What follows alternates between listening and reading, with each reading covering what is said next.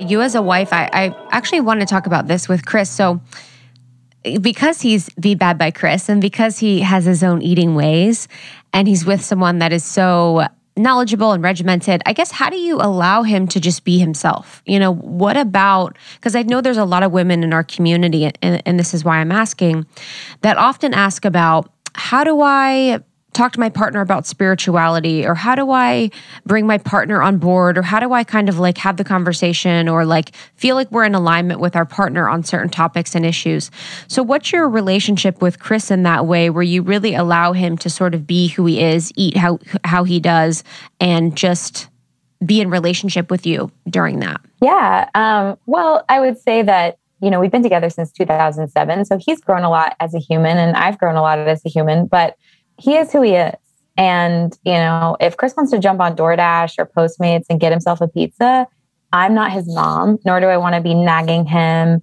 And I, I want him to be attracted to me. I want him to to have sexual energy with me. Like I think the minute we start nagging and narking and making someone feel bad about their choices instead of making them feel feel empowered when they make positive choices it's a complete relationship shift. And so for me what's more important is that he feels um, empowered and proud of the choices that he's making and that's kind of like how i want to approach it with my kids too. So it started early on in our relationship where i would make us food and I would make a smoothie. Um, and there are days when I make dinner here and Chris toasts up frozen bagels, you know, and they're they're made they may be um, you know, gluten-free everything bagels and Kite Hill cream cheese. And I'm not not keeping that around for him. But he eats dinner with us and he eats what we make. And then if he needs to eat half a jar of peanut butter with Lily's chocolate chips and or whatever's around, like that's okay. I'm not going to be like, why are you doing that? I can't believe it didn't keep you full. Blah, blah, blah, blah, blah. Like it's more about, it's more about saying like, Hey, I see that you like bagels and cream cheese. Why don't you try this? And like, let's see if we can level up. And it's, if it's no big deal, does he still go get himself a bagel with cream cheese? Like, yeah, but I can't tell you it's been weeks, if not months, because he has access or he has something that kind of like scratches the itch for him. So for Chris though, like I can't make barbecue like the barbecue joints and I can't make pizza like the pizza joints and I'm not going to take that from him. You know, I'm in a I'm in a hope that we can in the same way that filling your plate with the fab four kind of like encroaches on what would be the sugary processed things like it it just naturally weeds them out and and doesn't allow for the same space for that that's what we do that's what i do with this food so I think be an example. Don't get your feelings. I used to get my feelings hurt a lot. Like I'd like make him something and be like, I really want you to like it. I'm that person. Like I want people to like what I make for them. I want them to be excited about what I introduce them to. I, you know, it's how I've been since I was a kid. And um, and so I've had to learn personally to get over the fact that like if I make cookies but they're Sweet Laurel and I made them keto, that he's like, yeah, it just doesn't taste like chocolate chip cookies, but it's, it's okay. Like, you know, and I have to be like, I'm making this for me because I'm looking to enjoy this. I'm making this to share with like my girlfriends who would rather have this than, you know, Mrs. Fields. And that's okay. If he's not 100% on board, he's not 100% on board. And it's, it's really had a lot to do with me having to accept that.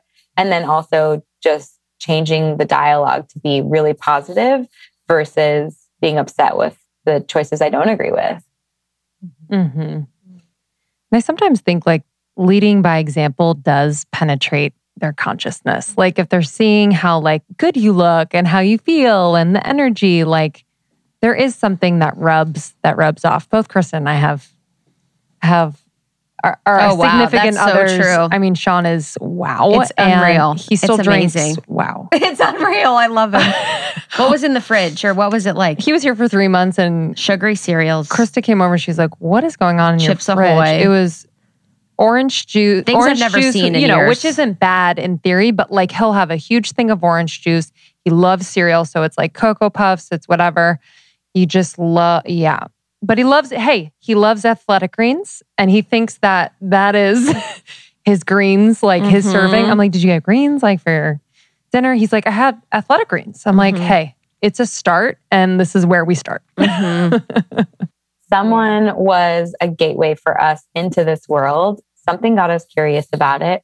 And so I would not stop trying. I would not stop introducing them to things. Like I look back at living in LA and taking Chris to Erewhon and that, I mean, that is like the mecca, right? But to have like turmeric coconut flour chicken fingers and for him to be cool with that versus like some drive through or they had orange chicken that tasted like PF Chang's like but made in a different way like having options obviously makes it a lot easier but even if you're you know we have since like moved out of LA um you know I'm close enough to drive in but it's more of the typical fast foodie type delivery if we're down here. And um, and so we did find a place that's like the organic tree, and they have like juices and smoothies and salads, and literally it, we started doing like green juice date where I like get this like avocado coconut smoothie, and he's like, I want a green juice, and I'm not going to be like, well. Don't get the apple in that because that's going to spike your blood sugar. Like, mm-hmm. you know, it's, it, who am I? You know, it's like, I now he's like, Dash, if I have a podcast or something, Dash, we're going to go on an adventure. Everything's an adventure in our house if we leave the house. So we're going on an mm. adventure and we're going to go to the organic tree. We're going to get, you know, they had like triple fermented sourdough avocado toast and like, mm. um, you know, the smoothie or the juice. It's like, I'm not going to be like, get in this or get in that. It's like, this is a good little thing that they're starting to do together without me. I'm so impressed. So mm. it's like, you know, give it time and yeah. praise it. Thank you so much for tuning in to Morning Microdose by Almost 30. We hope you enjoyed waking up. As always, we encourage you to take what resonates and leave the rest. If you enjoyed this trip, tune into the full episode on the Almost 30 podcast. All episode information can be found in the show notes. Make sure to subscribe, and if this becomes a part of your morning routine, be sure to share it with a friend. We have new inspiring doses Monday through Friday. Follow us on Instagram at Morning Microdose and follow Almost 30 at Almost 30 Podcast. Thanks for listening. We'll see you in the Vortex.